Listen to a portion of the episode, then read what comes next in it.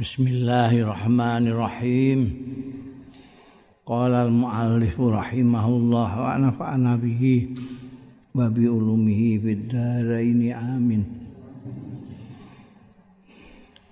Wa an Amr ibn Habashi Qala handika ya Amr ataitu Abdullah ibn Umar. Sawat sapa ingsun Abdullah ibn Umarah ing Sayyidina Abdullah bin Umar radhiyallahu anhu.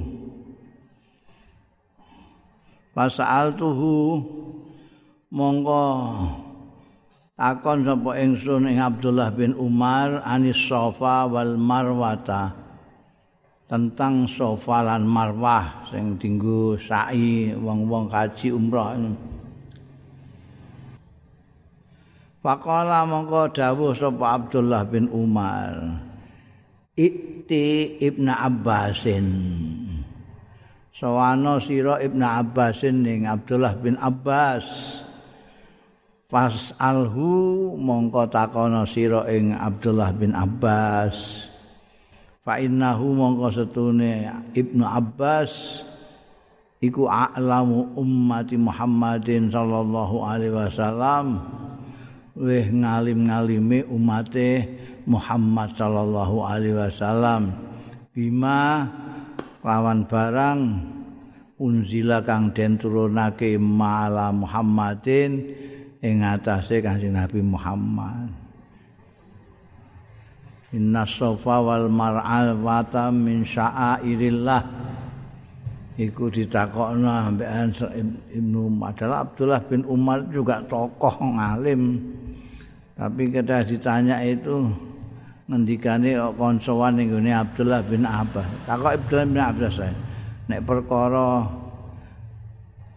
Quran ma anzala ala Muhammadin itu tidak ada yang lebih tahu daripada Ibnu Abbas. Nah ya. Takok Ibnu Abbas. Itu alamu ummati Muhammadin bima unzila ala Muhammadin. Artinya memang diakui Abdullah bin Abbas itu ahli Quran, ahli tafsir. Wa qala Ibnu Mas'udin lan ngendika sapa Abdullah bin Mas'ud radhiyallahu anhu Lau adraka Ibnu Abbasin asnanana kok lamun nututi sapa Ibnu Abbasin asnanana ing umur-umur kita iki ma'asyarahu minna akhadun. Mongko ora bakal ana sing pantes mempergauli ing Ibnu Abbas minna saing kita sapa akhadun wong suci itu pertanyaannya senior pernyataannya senior. Karena Ibnu Abbas itu kan masih muda sekali masih muda sekali. Jadi karena doane Kanjeng Rasul sallallahu alaihi wasallam menjadi sangat-sangat ngalim terutama persoalan Quran. Nanti Abdullah bin Mas'ud ngendika lau adrak Ibnu Abbasin asnanana ma'asyarahu minna ahad. Gak ono sing selevel pokoke. Ora ono sing wani ngumpuli umpamane kok seumur kita Jadi wong do ora sungkan mergo isih enom iku. Abbas itu Wane umure sebabak ya ora ana sing wani. Wa fi riwayatin ma'asyarahu minna akadun ya. Eh? Lho kok padha ya.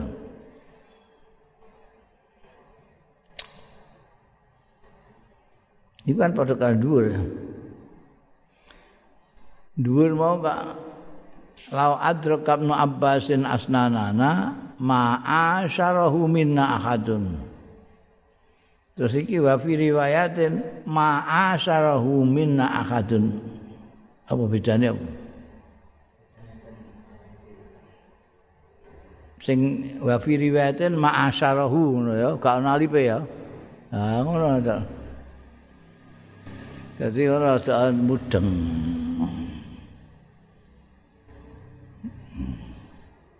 Wah, kitab itu mana logikane, ana logikane.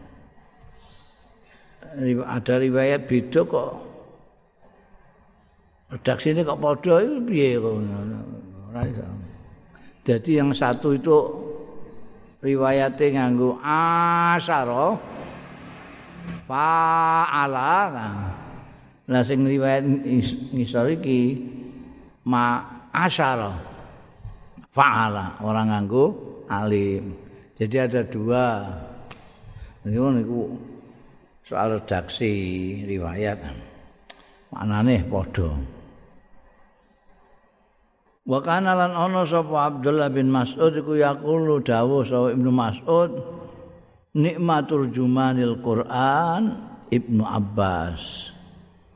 Tawi sak bagus-baguse sing jelasno Quran iku Ibnu Abbas ini Ibnu Abbas. Terjemah Al-Quran yang sesungguhnya itu ya Ibnu Abbas itu. Waqala Abdullah fi riwayatin masih Ibnu Mas'ud ini wa qala lan dawuh sapa Abdullah bin Mas'ud fi riwayatin yang dalam suwijining riwayat lau anna hadzal ghulam min bani Abdul Muttalib. Adraka ma adrakna ma ta'allaqna ma'ahu bi syai'in. Lau anna hadzal ghulam lamun ana setuhune iki bocah pancen nom. Nah mimbani Abdul Muttalib saking keturunane Bani Abdul Muttalib iki karena ini putranya Al Abbas. Al Abbas putranya Abdul Muttalib ya sama dengan Abu Talib barang itu sama dengan Sayyidina Abdullah ramane Kanjeng Nabi Muhammad sallallahu alaihi wasallam. Kok bocah iki sing saka Bani Abdul Muthalib iki kok adraka ma adrakna kok menangi barang? Adrok nasing menangi sapa kita? Generasi yang lebih tua ini. Mata alak nama ahu bisain mongko ora gantung kita mau sartane. Hadal gula bisain kelawan suwi-wiji wis kepenak wis ora usah tergantung pada siapa-siapa. Wong ada dia ini sekarek takon dik takon dik wong walime kaya ngono sih. Eh? Jadi ndak ada yang sesuatu yang nanti dulu nanti dulu. Tak golekane sik jawabane piye? Ra usah. Ana hadzal kulam mimbani Abdul Muthalib. Udah. Itu dudono hebate Abdullah bin Abbas ya. Dari pernyataan-pernyataan kesaksiannya para senior-seniornya. Wa an Ibnu Abbasin lan saking Abdullah bin Abbas radhiyallahu anhu kala ngendika bin Abbas kana Umar wono sapa sahabat Umar sahabat Umar bin Khattab yasaluni dangu ya Umar ing ingsun ma ashabi Rasulillah sartani sahabat-sahabat Rasulullah sallallahu alaihi wasallam. Artinya sahabat-sahabat senior ya.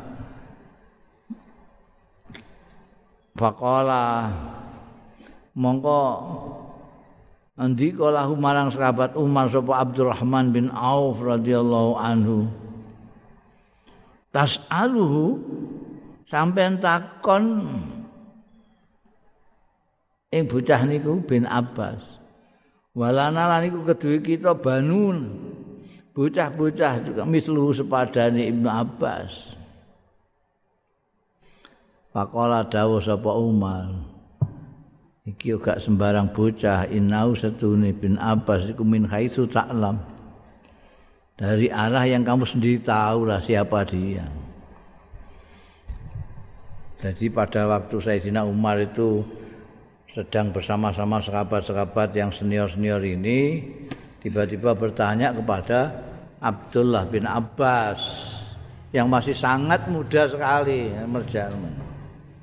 Madilokno karo Abdurrahman bin Auf. Loh, kowe takok cah iku.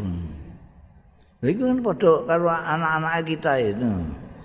Karo jadi mbok takok iki kan ini kan antarane anak-anak dhewe kita itu. belasan tahun padha karo anak anak-anak kita ini well anak kita sendiri punya anak-anak segitu itu enggak pernah kita tanya saya ini bocah semono mbok takoki sahabat Umar Mungkin ini ngendikane mbek mesem innahu min haitsu ta'lam. Artinya kamu sendiri tahu siapa bedanya Abdullah bin Abbas itu siapa. Bukan soal nome, bukan soal masih mudanya, tapi ilmune, ilmune. Nggak jangan samakan dengan anak-anak kita yang kecil-kecil ini. Wa an laisin qala ngandika lais kultu li tawus jenenge bangsa. Eh binatang kabeh lais itu singa. Tawus itu merak. Iku di anak jenakno tawus.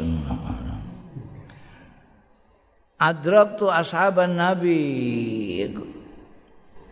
Kultu li tawus adrak menangi sapa ingsun ashaban nabi ing sahabat-sahabat Kanjeng Nabi sallallahu alaihi wasallam. Pataraktu mongko tinggal sapa ingsun ing ashabun nabi wa sahibtu ahda saum. Lan ngancani sapa ingsun ahda saum ing luweh nom-nome ashabun nabi sallallahu alaihi wasallam apane sinan umure. Kala ngendika Lais adrok menangi sapa ingsun sabina ing 70 min ashabin nabi saking sahabat-sahabat Kanjeng Nabi sallallahu alaihi wasallam kanu ana ya ashabun nabi sing 70 mau iza tadarau fil amri nalikane berdiskusi berbeda berdialog ya sabina mau fil amring dalam sijining perkara intah mongko berhenti mereka semua sabina mau ila kauli ibni abbasin maring pengendikane bin abbas. Iki pernyataane tabiin ya tabiin menangi 70 sahabat-sahabat itu. Kalau mereka sedang bicarakan suatu masalah nanti akan keputusannya ya apa yang dikatakan bin Abbas. Itu menunjukkan jempol Ibn Abbas ya hebat Ibn Abbas itu 70 sahabat itu ketika membicarakan sesuatu itu akhirnya nanti toh yang dipakai itu yang menjadi kesimpulan itu adalah Dawei bin Abbas. Wa fi riwayatin an Tawusin lan iku kesebut ana ing swijining riwayat saking Tawus kala. Ngendika tepo Tawus ya. Jalas tu lungguh. Artine jagongan itu. Jalas tu iku nganggo jalasa fa'ala. Jadi mujalasa. jalasa ngono tok linggih jalasa itu anu dalam majlis linggih ini gini majlis jalas tu mim ma bainal khamsin ila sab'in arang kang antarane seket ila sab'ina tu mekaning pitung puluh min ashabi Rasulillah saking sahabat-sahabat Rasulillah sallallahu alaihi wasallam. Berarti dhuwur mau sekolah mau ya tawus ya, aja lais tawus. Iki padha karo riwayat ngiri iki. Aku iku ikut dalam majlis di mana di situ ada 50 sampai 70 sahabat-sahabat Rasulullah. kanu ana ya khamsin temekane sabin mau yukhalimu yukhalifuna berbeda pendapat ya khamsin ila sabin min ashabi Rasulillah sallallahu alaihi wasallam berbeda ni Ibnu Abbasin ing pendapat Abdullah bin Abbas fil mas'alati dalam siji masalah Terus pamayakumuna mongko ora padha jumeneng iya khamsin temekane sabin min ashabi Rasulillah mau hatta yarji'u sehingga padha bali ya khamsin sampai sabina mau ila qauli marang pendapate Ibn Abbas. Aku tahu melok ning satu majlis ada sekabat itu ada kira-kira 50 sampai 70 orang lah. mereka berbeda pendapat semua dengan pendapatnya bin Abbas. Tapi nanti di akhir ketika mereka mau bubaran, mereka kembali yang apa namanya, yang tadinya berbeda pendapatnya dengan Abdullah bin Abbas kembali ke pendapatnya bin Abbas kabeh. Hmm. Yarji'u ila qaulihi. Hmm. terutama tentang Al-Qur'an ya wa wa an Abi Wa'ilin lan saking Abu Wa'il kala ngendika Abu Wa'il khotobana ngutbahi midatoni ing kita sapa Ibnu Abbasin. Sahabat Abdullah bin Abbas radhiyallahu anhuma. Bimina ana ing muna. Faftataha mongko membuka khutbahnya sapa Ibnu Abbas. Surat An-Nur eh surat An-Nur. Pajahala mongko umandang ya Ibnu Abbas yaqra'uha maos ya Ibnu Abbas ha ing suratun Nur. Wa yufassiruha lan nafsiri sapa Ibnu Abbas ha ing suratun Nur. Hatta khatamaha. Sehingga ngrampungi iya Ibnu Abbas ha ing suratun nur. Pakola rajulun mongko ngucap sapa rajulun seseorang.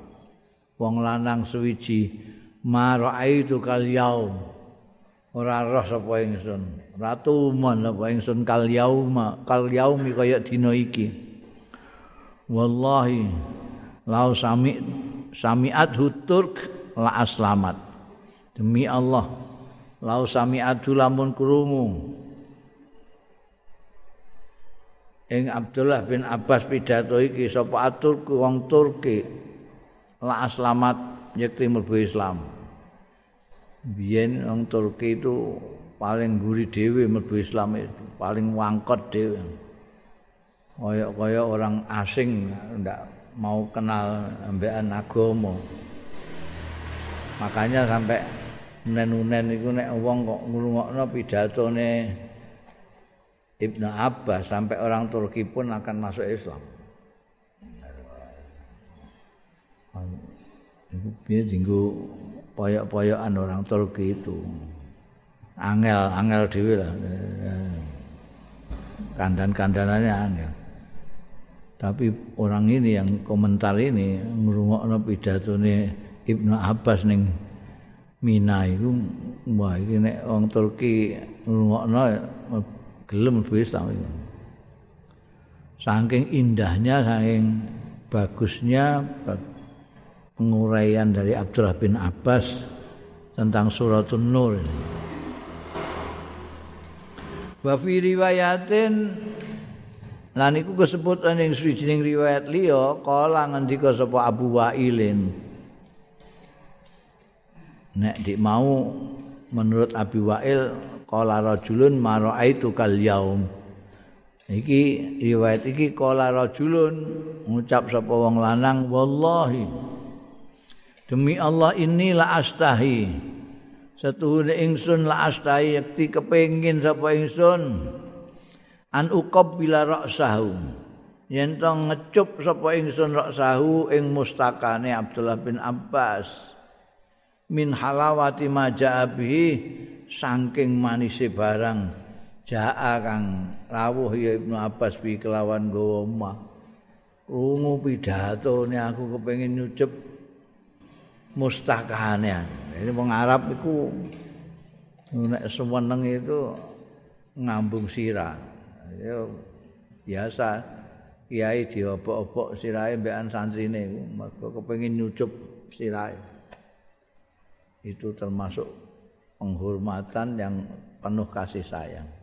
Kaya wong iki krungu pidatone Abdullah bin Abbas pengen banget nyucup mustakane karena tertarik dengan keindahan pidatone Wa fi riwayatin lan iku disebut ana ing jining riwayat liya qala Abu Wa'il. Nandika sapa Abu Wa'il? Wallahi lau kanat sammata yauma idzin at-turk emeh padha pengertiane. Demi Allah kok lamun ana sammata ana ing kono yauma idzin dina kuwi nalika Abdullah bin Abbas pidato ning Mina mau. Apa atur wong Turki? Wa fahimulan paham ya wong Turki maing barang. Kala kang ngendikake sapa Ibnu Abbas la aslamu.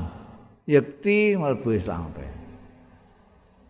oh jadi biyen ketoke kaya mustahil wong Turki kok gelem mlebu Islam itu apa saking anu apa mangkote Tapi menurut riwayat Abu Wa'il ini umpamane ada orang bangsa Turki itu kok paham pidatonya Abdullah bin Abbas di Mina ini mereka akan mlebu Islam. Dudono bagaimana menariknya pidatonya Abdullah bin Abbas. Wa an Atha ibnu Abi Rabah. Innahu kana.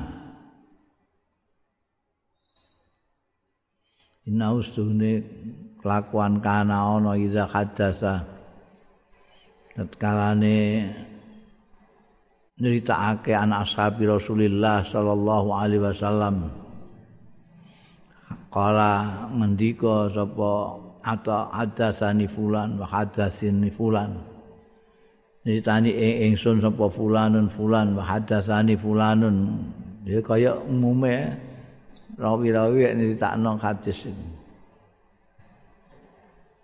Tapi fa iza jaa Ibnu Abbasin mongko tatkalane itu Mekah ya Atta bin Abi Rabah an Ibnu Abbasin kala ngendikane ora kok hadasani fulan-fulan, ora kok hadasani Ibnu Abbas, tapi kala ngendika Atta bin Abi Rabah hadasanil bahru. Hadzanil bahru. Nritani ingsun sapa al bahru samudra?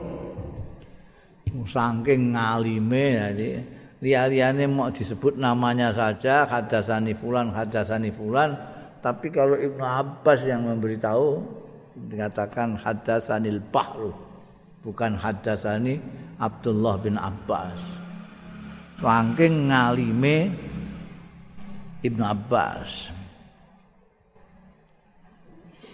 Wa an mujahidin lan saking mujahid. Nah, ini seorang tabiin terkenal juga. Kala ngendika sapa mujahid maro itu ora ningali sapa ingsun ora tumon sapa ingsun.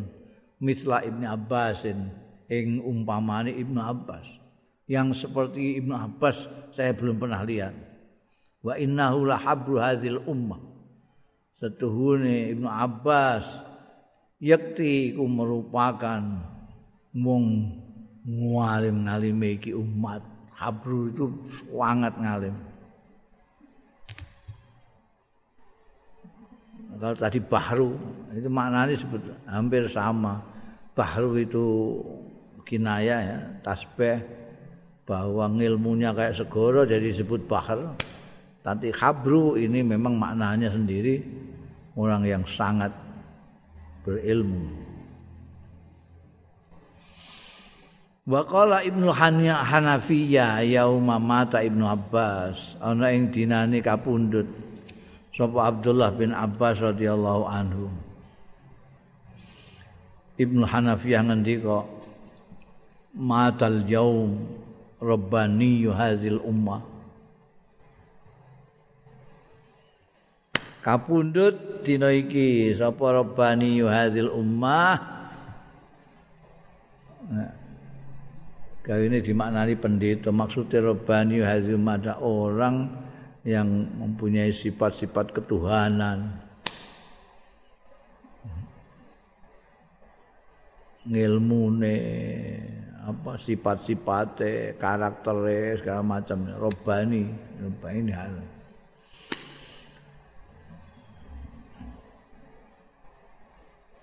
Mesti ini wong umat kanjeng Nabi Muhammad Sallallahu Alaihi Wasallam itu mestinya harus robani kabeh gitu. Tapi raiso ya wong itu memerlukan apa namanya persyaratan-persyaratan ilmune kudu duwe kebijaksanaane duwe pengenalane kudu karo Gusti Allah kedekatane mek Gusti Allah taala segala macam walhasil ngilmune dan amaliyahnya Oh, itu yang disebut oleh Ibnu Hanafiyah Ibnu Abbas. Ibnu Abbas itu rebani wahazil um. Pengen ada tokoh pemimpin yang mempunyai sifat rebani, sifat ketuhanan, ya Abdullah bin Abbas itulah. Tapi sudah tidak ada. Matal yaum rebani wahazil ummah. Wa an Ibnu Abbas lan saking sahabat Abdullah bin Abbas radhiyallahu anhu kala ngendika bin Abbas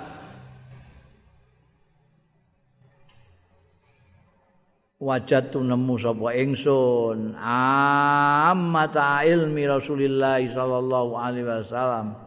Ing umume ilmune Kanjeng Rasul sallallahu alaihi wasallam.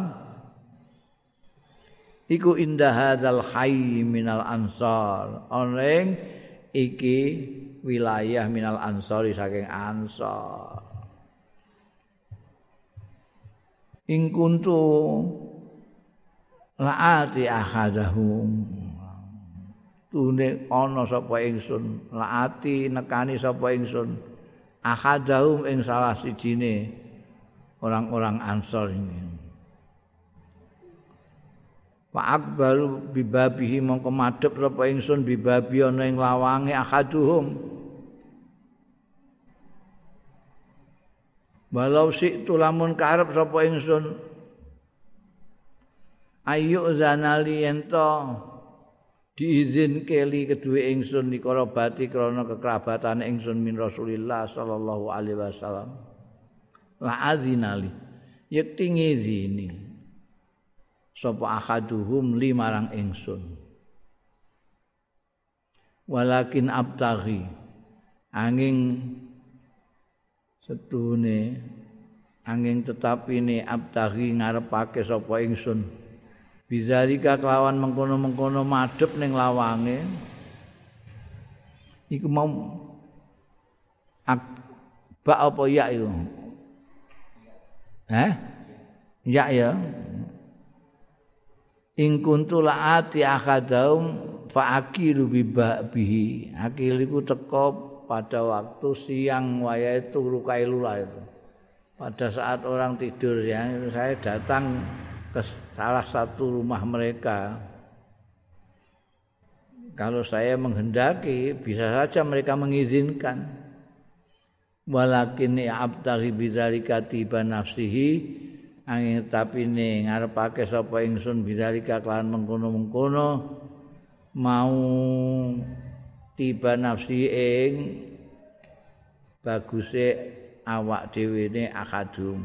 Artinya saya kepengin mereka dengan senang hati tidak karena saya ini kerabat Kanjeng Rasul sallallahu alaihi wasallam ini nyeritakno ahlake orang-orang Ansor ya, orang Ansor. Jadi Ibnu Abbas merasakan sendirilah kalau misalnya saya siang-siang wayahe wong sare awan istirahat, aku moro ning salah seorang Ansor. Dan saya ingin dipersilahkan iso wae mergo saya ini bin Abbas ya. saya ini kerabatnya Kanjeng Rasul sallallahu alaihi wasallam. Jadi bukan melihat saya, tapi melihat Rasulullah. Tapi saya tidak mau gitu kerabat akhlak Ibn Abbas saya tidak. Saya ingin mereka itu kalau mengizinkan saya, ya anti binafsihi karena kerelaan hatinya. Karena dia memang kepengen mengizinkan. Bukan karena saya kerabatnya Kanjeng Rasul sallallahu alaihi wasallam. Ya kerabatnya ponakan itu. Eh. Wa an Mughirah tanang sahabat Mughirah kala ngendika Mughirah kila Ibnu Abbasin diucapake Ibnu Abbasin maring sahabat Abdullah bin Abbas radhiyallahu anhuma. Aina asab tahadzal ilmu ilmu kok semonten katae niku aina asab ta sing pun dipikantuk jenengan hadzal ilma ing iki ilmu ngantuk king pundi mawon ilmu jenengan semonten katae niku Kala ngendika sapa sahabat Ibnu Abbas bilisanin saulin kelawan lesan sing terus menerus bertanya. Oh, kowe nek kepengin ngalim kan, aja malu-malu bertanya. Bilisanin saul dengan lisan yang selalu bertanya. Wa qalbin aqul lan hati yang selalu berpikir. Jadi gunakan pikiran kan jangan malu-malu bertanya gak ngerti takokno gak ngerti takokno nanti kan ngalim kamu itu kiate Ibn Abbas untuk mendapatkan ilmu yang sebanyak itu. Nah, banyak bertanya dan banyak berpikir. Akhbarana bidzalika Abu Nasr As-Sarbakhi Saryahi apa Sarbakhi ya apa Pak? Ya ya. Akhbarana ngabari ngabari ing kita bizalika kelawan mengkono-mengkono Dawi bin Abbas mau sapa Abu Nasrin Abu Nasr As-Saryahi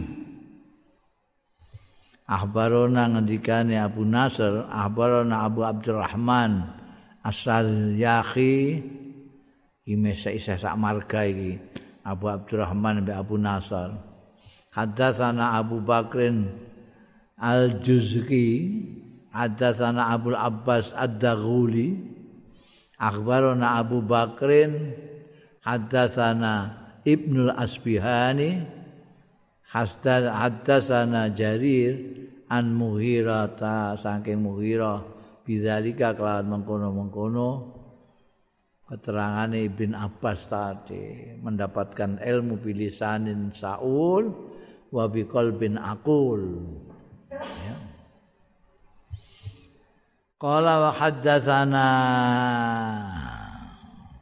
haddatsana Abu Abbas Ad-Daghuli.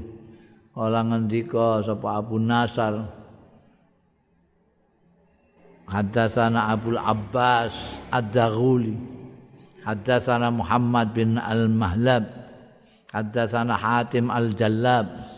Haddatsana Abdul Mu'min. Ola ndika sapa Abdul Mukmin sami'tu. Mireng sapa ingsun ataan. Ing ata yaqulu ingkang ngendika ya ata maraitu majlisan? Ora ningali ora tumon sapa ingsun. Majlisan ing majlis kana kang ana ya majlis ana iku akramal luwih mulya. Min majlis ibni Abdul Ab, min majlis ibni Abbasin tinimbang majlise Abdullah bin Abbas radhiyallahu anhu Maro aitu masjidan kana akram min majlis Ibn Abbas radhiyallahu anhu aksar fikhan wa azam hafnatan luwih akeh apane fikhan? Fikih pengetahuannya fikhan. Wa azam lan luwih agung. Hafnatan perolehannya hafnah cakupannya. Karena itu cakupan. Inna ashabal Qur'ani satuhune wong-wong sing ahli Qur'an iku indau ana sandinge Abbas. Wa ashabul nahwi sing ahli-ahli nahwu indahu ana sandinge Abdullah bin Abbas. Wa ashabus syi'ri wong-wong sing ahli-ahli syair indahu ana sandinge Ibnu Abbas. wa ashabul fikih wong-wong sing ahli fikih ahli hukum hukum agama indahu ana sandinge Ibnu Abbas yasturuhum kulluhum memberikan ing mereka semua ashab Bapak Ibnu Abbas kulluhum kullahum sekabehane mereka fi wadin wasin ing dalam lembah yang luas sekali. Kowe bayangno kayak apa itu? Ngilmunya Abdullah bin Abbas itu. Termasuk mukjizat Kanjeng Nabi ndongakno iso apa namanya jadi seperti itu. Gue majlisnya Ibnu Abbas itu siapa saja yang tidak ada situ. Orang-orang yang takhasusnya Quran ada, yang nahwu ada, ashabul syair ada, ashabul fikih ada. Semua diladeni bi Abdullah bin Abbas semua. Berarti Abdullah bin Abbas bisa semua itu. Ilmu-ilmu itu semuanya dikuasai oleh beliau. Kayak lembah yang luas. Mulanya akeh sing do seneng ning gone majlise Abdullah bin Abbas. Kala ngendika ya Mughirah ya Wa haddatsana Abdul Abbas lan ngenitani ing kita sapa Abdul Abbas Abdul Abbas Ola ngendika Abdul Abbas hadatsana Amrul Al-Audi. Ola ngendika sapa Amr hadatsana Ya'la an Ismail an Su'aib bin Yasar wa Muhammad bin Abdurrahman. Ola ngendika sapa? Su'aib bin Yasar lan Muhammad bin Abdurrahman. Amma kufina Ibnu Abbasin. Narikane den kafani sapa Ibnu Abbas radhiyallahu anhuma. Ketika wafat di kafani jaa ta'irun. Teka wa ta'irun manuk abyatu sing putih. Fadakhala mongko mlebu ya ta'ir abyad fi kafani ing dalam kafane Abdullah bin Abbas bariku famaru iya ba'du mongko ora diketahui ya tair mau bakdu sakwise itu. Jadi ada burung misterius ketika sudah dikafani sahabat Abdullah bin Abbas ada burung putih masuk ke kafan. Tapi setelah itu tidak ada gulai. Wah, ini luar biasa. Ya. Wa fi riwayat Ibnu Yamin, lan ketika disebut riwayat Ibnu Yamin, faja'a ta'irun abyad. Nah, ini ketika dikafani itu teko apa ta'irun abyad burung putih. Yukalu sing di, di arani lau kedua ta'ir abyad ghurnuk. Ghurnuk. Ini manuk ghurnuk. Manuk misterius. Ini putih rupanya ghurnuk ya. Fadaqala mongko mlebu ya gharnuk iki finnash ing dalem nash. Nash itu tempat apa namanya pendosa yang eh, dibuat jenazah membawa jenazah nash. Apa sini anu pendosa. Tapi falam yura ba'du mongko ora dikawruhi ya ta'ir gharnuk mau ba'du sakwise iku. Diketahui masuknya tapi setelah itu digoleki gak ono. Oh, misterius iki manuke iki gharnuk iki. Iku termasuk salah satu karamate Ibnu Abbas. Wa anabi hilal ar-rasi. Lan saking abi hilal ar-rasi kala ngendika sapa abu hilal. Hadatsana amru ibnu dinarin. Ngandani ing kita sapa amr bin dinar. Au hadatsani ghairu utawa ngandani ing ingsun sapa liyane amr. Anhu saking amr. Jadi ragu-ragu iki Abul Hilal itu ngendika iki aku dikandani langsung ambekan Amr bin Dinar utawa aku dikandani wong sing saka Amr bin Dinar. Kala ndika sapa Amr bin Dinar utawa ghairuhu mau Marai itu majlisan ora ningali sapa ingsun majlisan ing majlis qatu babar pisan ajma alikuli khairin. Sing ngumpulake ya majlis likuli khairin maring saben-saben kebagusan. Ora tahu tumon majlis ngono mau segala macam kebaikan ada di situ. Gak tahu tumon. Ma itu majlisan qatu ajma likuli khairin min majlis Ibnu Abbas. Tinimbangane masih Ibnu Abbas. Ya hanya masih Ibnu Abbas saja itu. Tidak pernah lihat ada majlis lain selain majlisnya Ibnu Abbas yang begitu penuh dengan kebaikan. Ada al-halal wal haram. Ya. Di dalam majlisnya Ibnu Abbas itu ada pembicaraan mengenai halal haram. Wa tafsirul Quran ana pembicaraan mengenai tafsirul Quran wal Arabiyah ada pembicaraan mengenai bahasa Arab. Arabiyah itu. Wa ta'am wis ana panganane barang ya. Wa top iku ya. Terus ngil likuli khairin. Kabeh itu khairin iku soal halal haram itu hukum ya fikih ada. Tafsir Quran ada, tentang bahasa Arab ada. Bahkan makan juga ada. eh? Ayo. Karena apa? Karena memang apa namanya orang-orang dulu itu kan seneng itu memberi makan orang barang itu ya. Majlis ilmiah kayak apapun itu ya. Enggak apa enggak sepi daripada memberi makan kepada orang lain. Wa an Sa'id bin Jubair kala ngendika Sa'id ing kuntu ing kuntu la asma'u stune lakuan kuntu ana sapa ingsun la asma'u. Yakti mireng sapa ingsun min Ibnu Abbasin saking Abdullah bin Abbas mireng al hadis ing hadis. Lau ya azana kok lamun ngizini sapa Ibnu Abbas limarang ingsun uqabbil ra'sahu